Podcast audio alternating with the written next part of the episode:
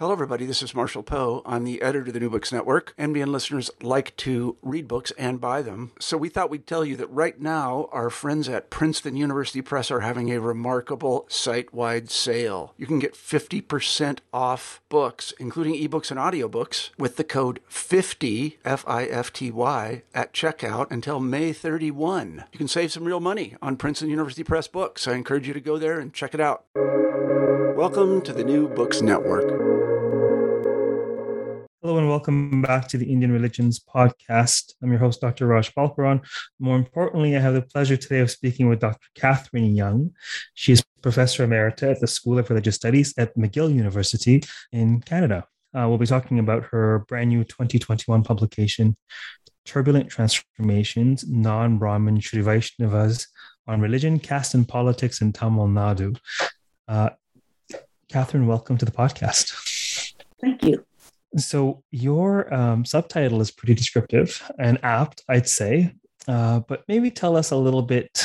Uh, well, before we get into the lay of the land, tell us about how this project came about. I know you made a note in your dedication, but how, how did this come about for you? Well, as a scholar of Sri Vaishnavism, I was always interested in the fact that they had a theology of inclusiveness, all castes, Dalits, women. And yet, over history, we're never too sure how much of that was social reality. And we never heard from non Brahmin voices. This is largely a Brahmanical intellectual tradition, with all the texts written and interpreted by Brahmins, except for the early Tamil poetry, which was by, from the seventh to the ninth century, which was by uh, devotees belonging to different castes. That's the inclusive part.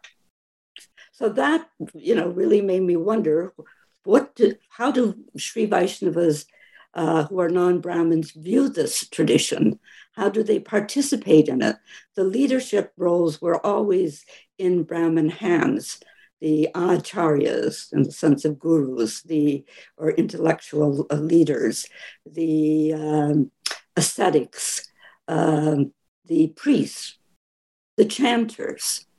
So, if this is an inclusive tradition, what happened when non Brahmins started to develop um, an awakening during the non Brahmin movement that began in colonial times? And as they came to uh, an awakening over issues of social justice, what made them think about their tradition? How do they then interpret it? Interpret it. What did that inclusiveness mean? And that was one starting point.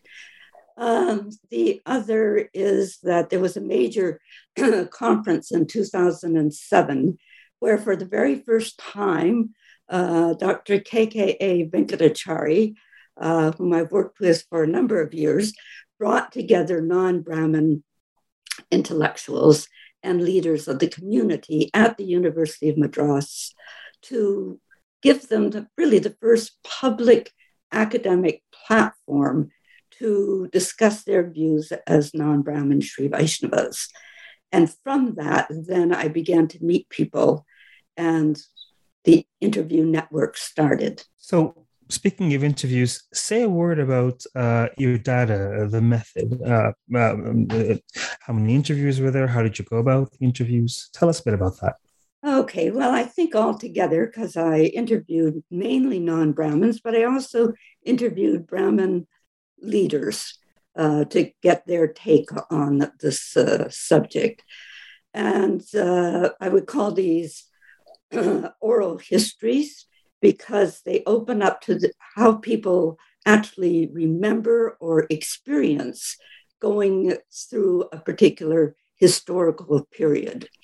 Um, so, from oral histories, I then would call these semi structured interviews. Sometimes they opened up. Uh, sometimes I had just one interview with someone because I had to travel a lot, uh, sometimes out to remote villages or pilgrimage places. Sometimes there were several interviews because I could go back. And on several occasions, I had someone with me whom I was interviewing, but was also uh, helping me as we got out into the villages and so forth. In fact, there was one uh, trip that went on for two weeks with uh, Davesh Soneji and uh, B.M. Uh, Sundaram. And then I could interview Sundaram for almost two weeks as we bumped around the, the back roads in southern Tamil Nadu. So it, has got some variety to it. What would you say is the main takeaway uh, of the book? Well, the main takeaway, I think, is that there's just a lot of new content uh, because of the focus on non Brahmin Sri Vaishnavas. Uh, whereas scholars of South Indian Shaivism uh, have a lot of uh, new scholarly work and Christianity in the colonial period. Uh, the Sri Vaishnavas from the colonial period to now, uh, and especially the non Brahmins, are largely undocumented. Another takeaway, I think, is I've been told I'm too close to the manuscript to make a judgment call, but I've been told it's a really good read. That it's uh, that the that the stories uh, come from the heart. They they're very uh, they're very specific. They have lots of different emotional tones and insights. And one person even said it almost reads like a novel. So if it's just a read, I think that one might be a takeaway. If you're a teacher, I think there's a lot in this uh, book because it's got these uh, these graphic stories, and I think it moves to where students would like to enter uh, understanding another religious tradition or another culture through the level of story, but through the issues that are of such interest to students today, such as such as uh, social justice, women, um, democracy, politics, caste, you move in with those those uh, issues of, of, interest. And then i always tried to build the context around this. So whenever somebody uh, in the interview mentioned a name or an event i would go back and do the, the research around that so that gradually the larger picture built up from the specific interview to you know the idea of the non-brahmin movement or Dravidian parties, uh, what happens to to women, uh, can they be a priest? Uh, so gradually, I build this out to a, a more general level. Well, I, I, certainly would agree that it's a very engaging read, uh, particularly for an academic book. Um, well, I have a bit of a bias because I love narrative, I love stories, I love life stories. Um, but yes, the, the, the, approach of um, having these these personal histories as a sort of a peephole into this world. I think it's it's rich and it's engaging, it's enticing. So I would agree with that. Um, so tell us about this. Tell us about non-Brahmin priests, or uh, is is that a, a contradiction in Hinduism or Sri Vaishnavism? You know, what's happening here? What's going on?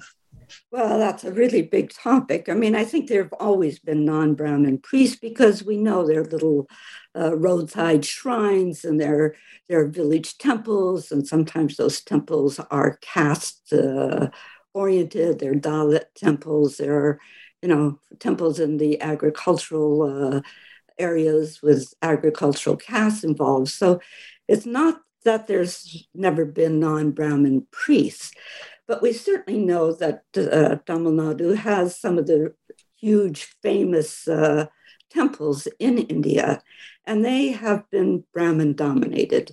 So in the Sri Vaishnava tradition, these major ones are called Divyadeshas, and there are about 96 of them in South India, 108, the sacred number altogether, and they're Brahmin dominated, so that the priests for many centuries have been Brahmin priests. Now, the issue is that with the non Brahmin movement in the colonial period, leading into the Constitution, and the idea that, that the Constitution says that the government can uh, interfere, so to speak, in religion for social reform. The Temple Entry Acts of allowing Dalits into the temples being, of course, uh, one of the major ones. But this also raises uh, if there is to be equality, why are there only Brahmin priests in these big temples and non Brahmins allowed only in minor ones, so to speak? As a result, uh, Periyar, who was one of the uh, the famous leader, uh, sometimes called the father of the founder of the Dravidian movement, uh, from early times in the in the colonial period, started to argue that there should be uh, non-Brahmin priests in any temple, and that uh, became part of the DMK, uh, which is one of the major Dravidian parties that just won the uh, state elections this past uh, April. So the DMK has always had this interest in increasing the priesthood. And they do this, uh, I think it was Karunanidhi in 1970 for the first time, made this a government uh, platform. And again in 2006. And in 2006, um, he started to open schools, the government, he was then the, the chief minister, opened schools to train non Brahmins in, in the agamas, which are the ritual texts.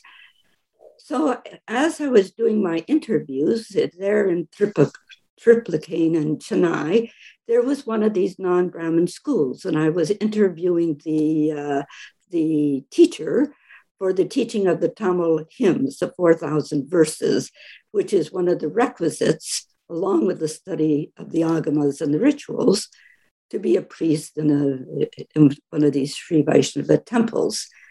And the villagers, uh, there were village boys who came and they were gradually memorizing their hymns. Suddenly, that school was stopped, and nobody could tell me why. You know, just shut down. It wasn't there anymore. And I came to learn, well, it was because the case was going to the Supreme Court. And that Supreme Court judgment finally came out in 2015. Very important uh, um, case for, for religion. And they, the, that court case said the definition of Hindu is too broad. You know, if you're saying anybody can be a, any Hindu can be a priest, that definition of Hindu is too broad. They also said the definition of Vaishnava or Shaiva is too broad because underneath those nomenclatures or classifications, there are a number of, of sampradayas. So Sri Vaishnavism would be a sampradaya, Shaiva Siddhanta would be a sampradaya, and those have their own traditions.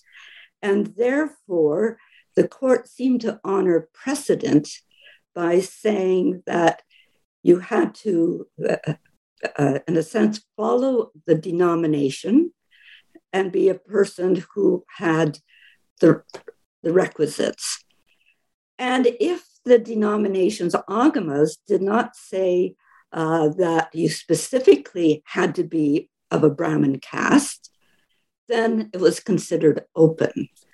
Now, what I found was that, in point of fact, uh, the only ones who ever became those those Brahmin priests uh, following the agamas were always a certain sub, sub endogamous sub uh, caste of, of Brahmins. So the court ruled on a technicality. They didn't see, uh, you know, only Brahmins in writing, but they didn't take into consideration, at least on the Sri Vaishnava side of things, that this still really precluded non-Brahmins from, from being trained in the agamas to give them the legit, legitimacy. I'll finish the story. Sorry, it got to be quite long.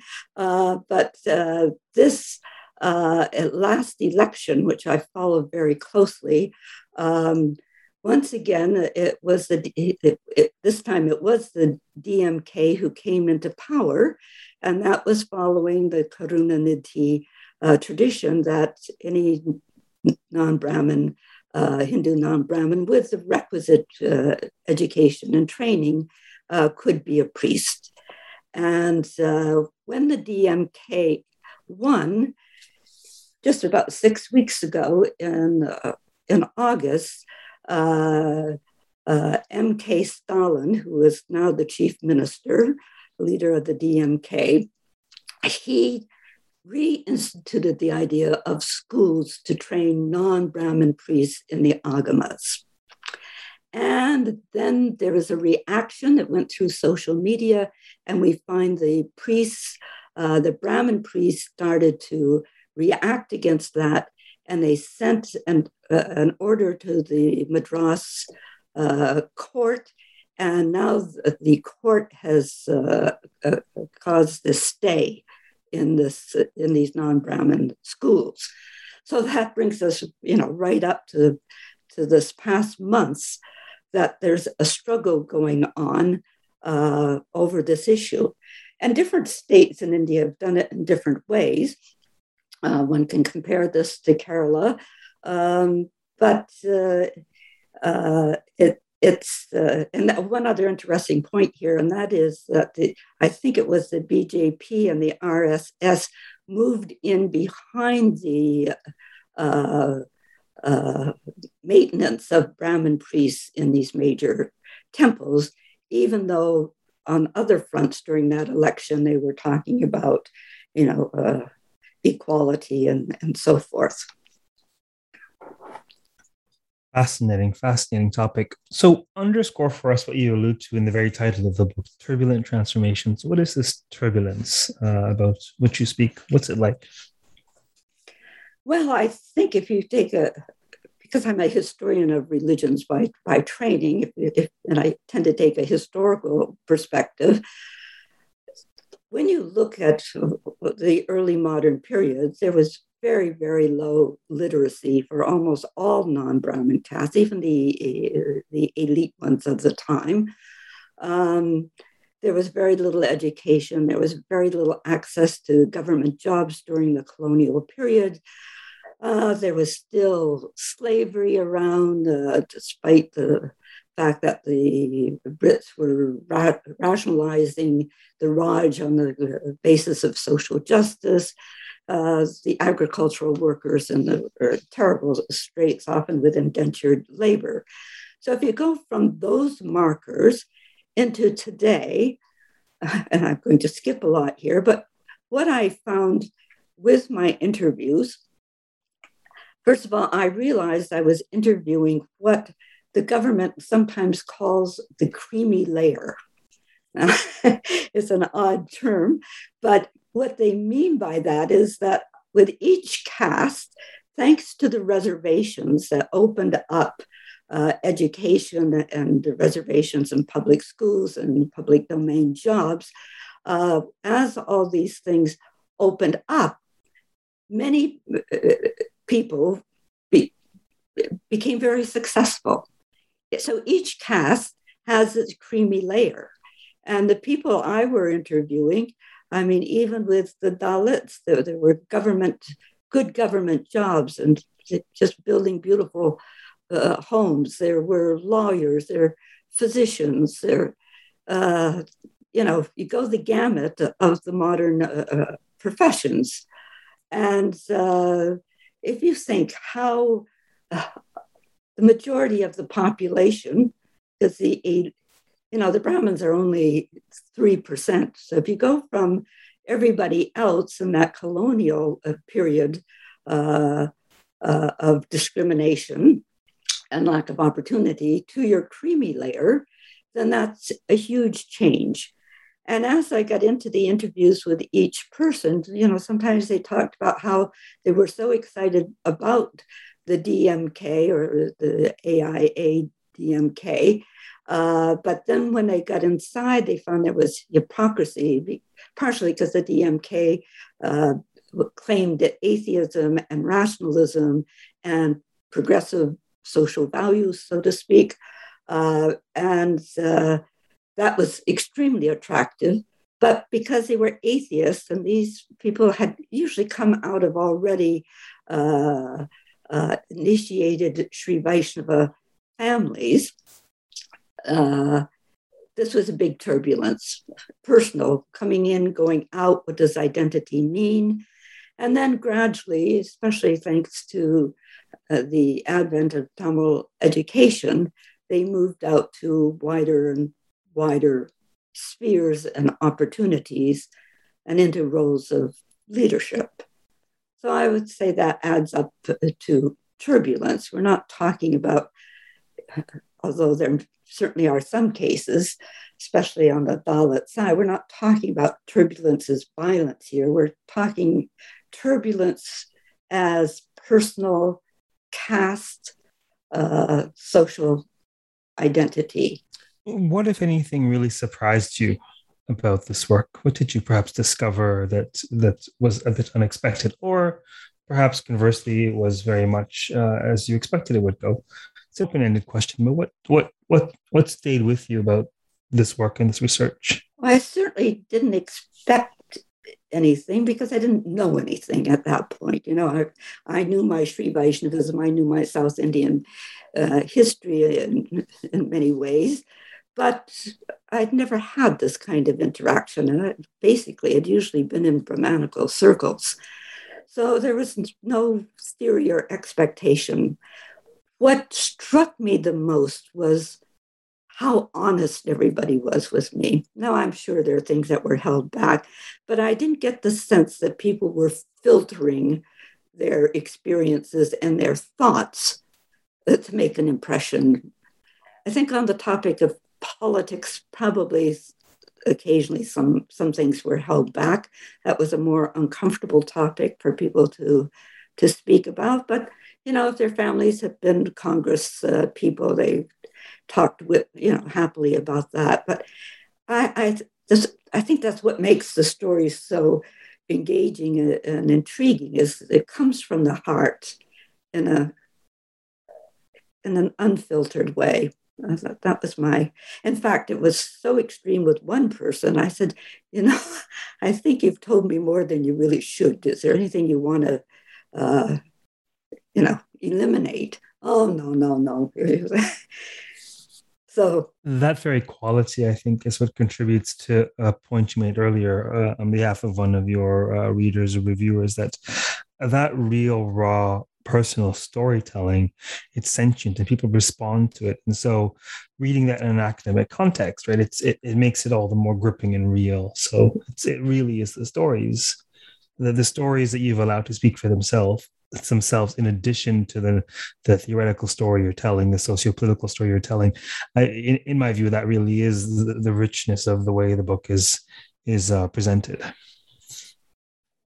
well but, i mean i had to experiment a bit first to decide how to do this book because you could start off with a t- general discussion of caste and have some quotes and some you know conclusions but I did decide to, to flip it around uh, and to also talk about the context of how I met somebody and, you know, allow a bit of uh, chit chat level around, around the, the context. And I did have one ac- academic issue, I have to admit, doing this.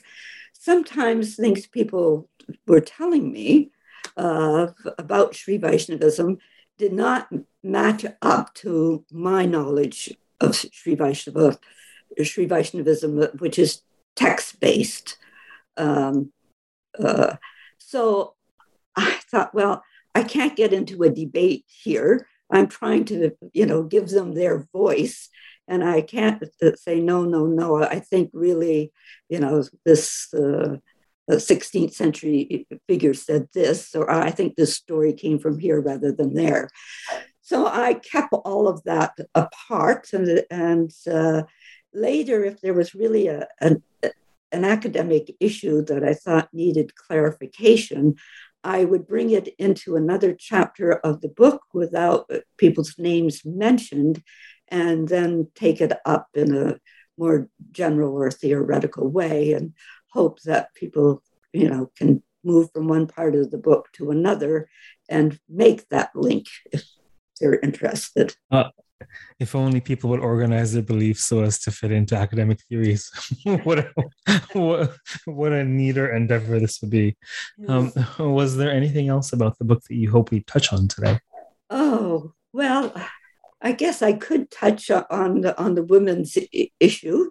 uh, which I found interesting because one of the very first reviewers of the book noticed, and I have to be honest here, that there wasn't a, a lot of uh, a lot of there weren't many interviews uh, by women and that was after my many research trips. Uh, my, look, they went on for about 10 years.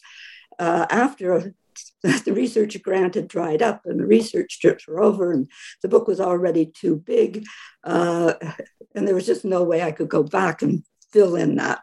But it was embarrassing for me because I've always been, one of my fields has been women or gender and religion, uh, especially in South India and Sri Vaishnavism. So I decided, well, let me at least do what I can with this. And I do have some really interesting uh, interviews by women, uh, but I'd have to fill this in the best I could. So in the introduction, I have one, uh, one part where I have a note on Sri Vaishnava women where I do the historical overview, so people at least know when when I talk about inclusiveness in the religion, that inclusiveness uh, included women, although we always had the problem of rhetoric and, and reality. Um, so I went from, from uh, that, and then I noticed in my interviews, sometimes their wives were present. Okay, I was usually moved from man to man. Uh, I call myself the honorary man in this research. And this, often happens with women researchers. So, you know, and the women are are sort of away and i cannot break out of the interview to go say hey where's your wife i'd really like to talk to her uh, sometimes after the interview i try to do that but the male public world in Sri Vaishnavism and non Brahmin Sri Vaishnavism is still a man's world. Okay. So largely a man's world. So I was sent, as I said, into the creamy layer of contacts, and I was sent into the male leaders of the communities in those different castes.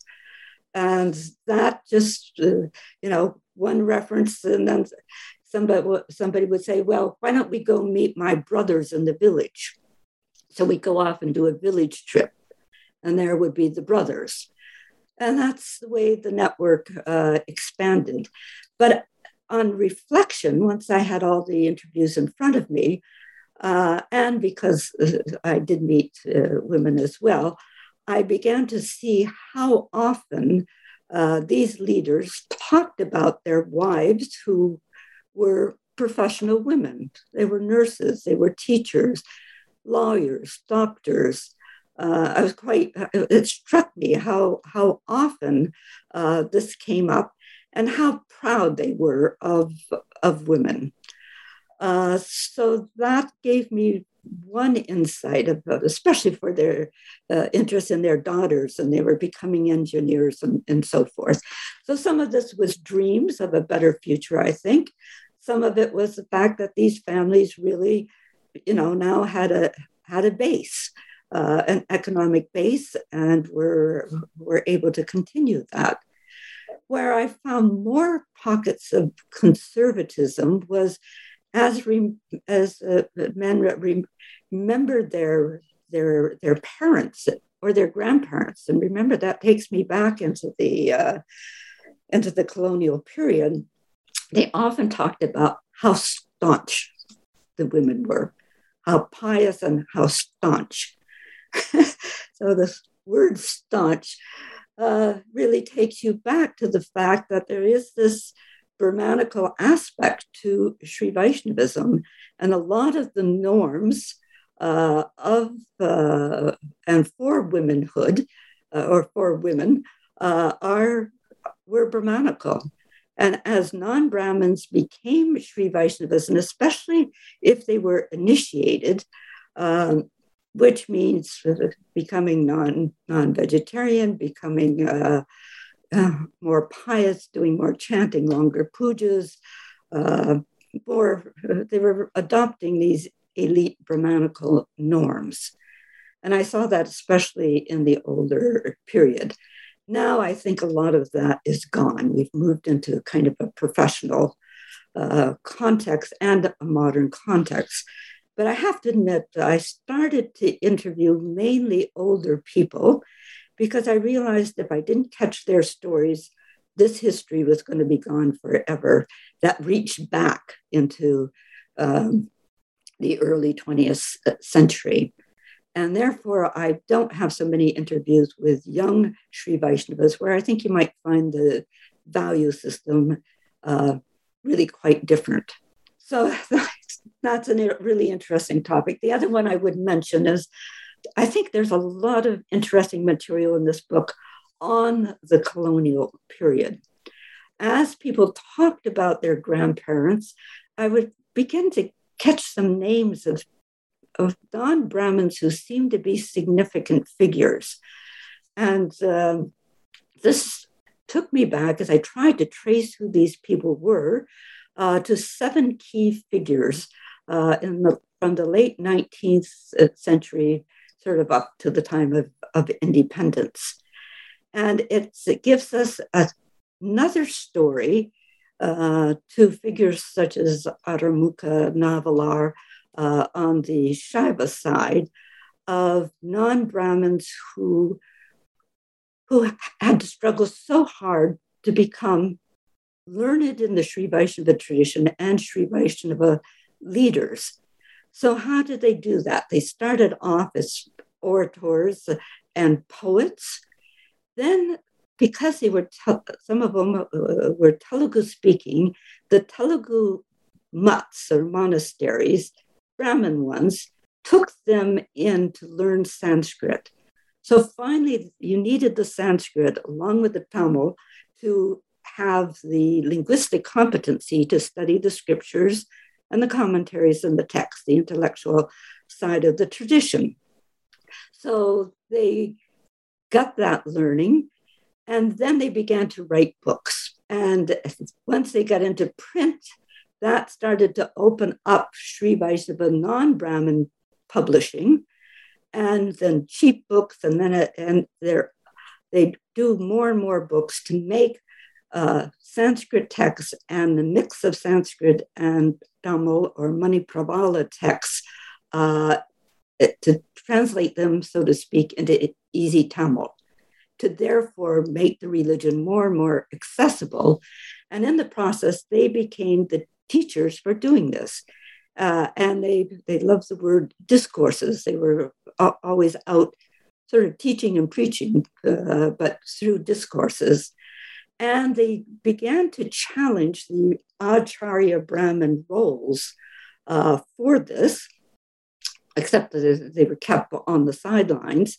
But they began to, to do many of the same things, including initiating uh, people. Uh, and this initiation was sort of key to salvation. The Acharya would guide you uh, to salvation, and initiation was, was key to that.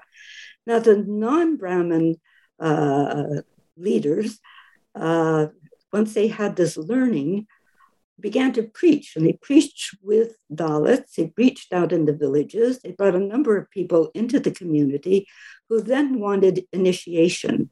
But to get initiation, uh, they had to go to the Brahmin Acharya, and they did not really want to do it okay, especially with the Dalits, uh, purity, impurity. So they asked the non Brahmins to do the initiation. And uh, so I say that they, de- they took on this role of initiation by default, not design. But once they realized that they were the ones doing initiation, then they began to claim that any non Brahmin, any Sri Vaishnava, no matter what the caste, no matter what uh, the gender, and they included women in this, should be uh, acharyas if they have the requisite knowledge, competence. So that was quite a radical movement, and I've traced it through, you know, two or three figures in the colonial uh, period. I think that's died out today. I don't see non-Brahmins. Some of them say, "Look, we don't want initiation. We're non-veg."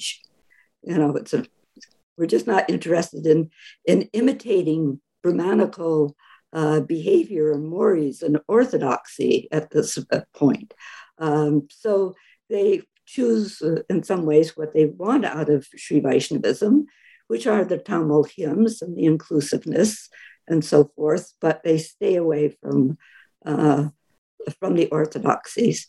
Others I found were very proud of being having those uh, grammatical uh, traditions as well. So it's it's kind of a, a mixed a mixed approach at this point. But but the colonial period I, uh, that I think is, is is really interesting. Fascinating.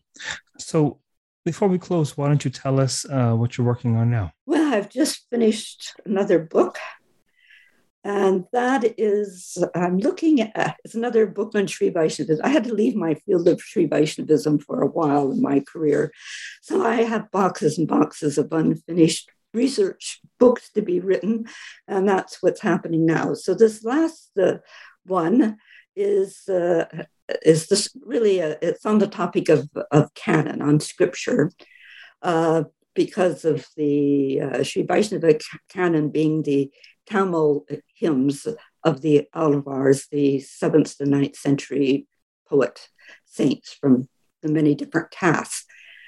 And there's a, a, major story in the tradition that Nathamuni, who was the first of the Brahmanacharyas, usually assigned to the ninth or 10th century, was the one who collected all of these, uh, all of these uh, uh, poems, these hymns.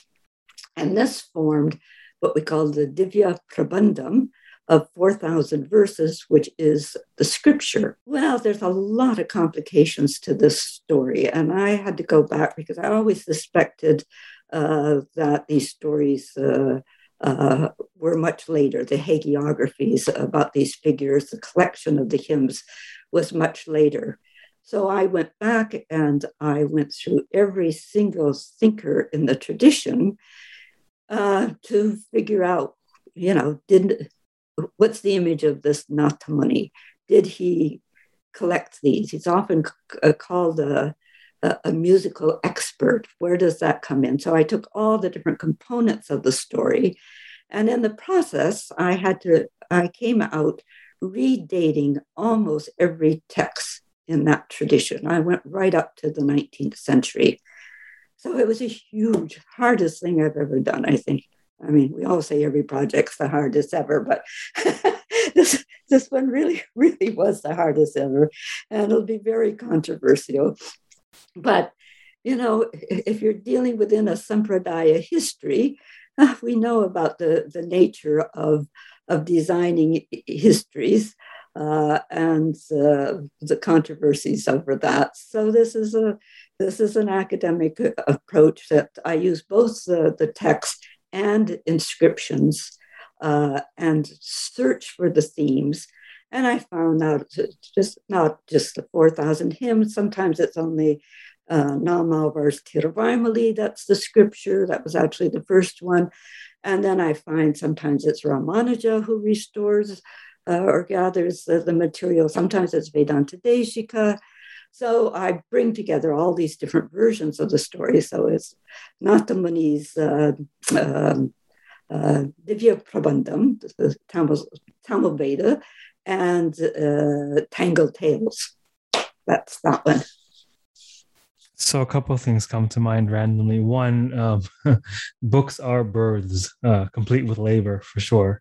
Um, uh, uh, two, uh, it, uh, I was talking to another uh, professor emeritus the other day. It seems that retirement is among the most produ- productive periods of one's life as a professor because there's apparently more time for writing. You know something? Thank God for retirement. Thank God for health and retirement because and every time I look, I still have a lot of boxes and it bothers me. I'm at the point every day where I say, Katherine, give up just one or two more, but just get rid of those boxes. Um, you know, I think people don't realize how busy professors' lives are. You know, I had 25 graduate students over the years. That's huge. I had to, it was still a time where you were often five courses per term. You have tried to keep your your research projects and your grants going and your travel and and really, you get to a certain point, and then something else, and you're on, okay? And it gets into its box. So, I, one of the good things at the moment is, is that I'm at the University of Victoria. There's a really good center for the study of uh, religion and society. Uh, and it has a number of retired professors. So it's a mix of graduate students, visiting students, uh, uh, UVic profs from different disciplines, and we retired folks. And it's very good because it keeps just enough of the academic uh, encounter alive, and you can present your stuff and get the feedback, uh, and then go back to your office and write. And that's just the perfect combination in my mind. One comes full circle from from from dissertating to, to writing in retirement with a bunch of experiences and skills uh, amassed in between. Uh, you'll have to return to the podcast um, uh, when your next book is published. It probably won't be too too long. Probably next well, year, I imagine. Let's see what the reviewers say there. for sure. You're welcome back anytime. Thank you for appearing today. Well, thank you, Raj. For those of you listening, um, once again, we've been speaking with Dr. Katherine um, Young, who's Professor Emerita at um, the School of Religious Studies at McGill University in Montreal, Canada. Uh, we've been speaking about her brand new, uh, fascinating, truly groundbreaking work, Turbulent Transformations. Um, until next time, stay safe, stay sane, keep well, keep listening, and keep contemplating the intersection of religion and society and politics in Tamil Nadu and beyond. Take care.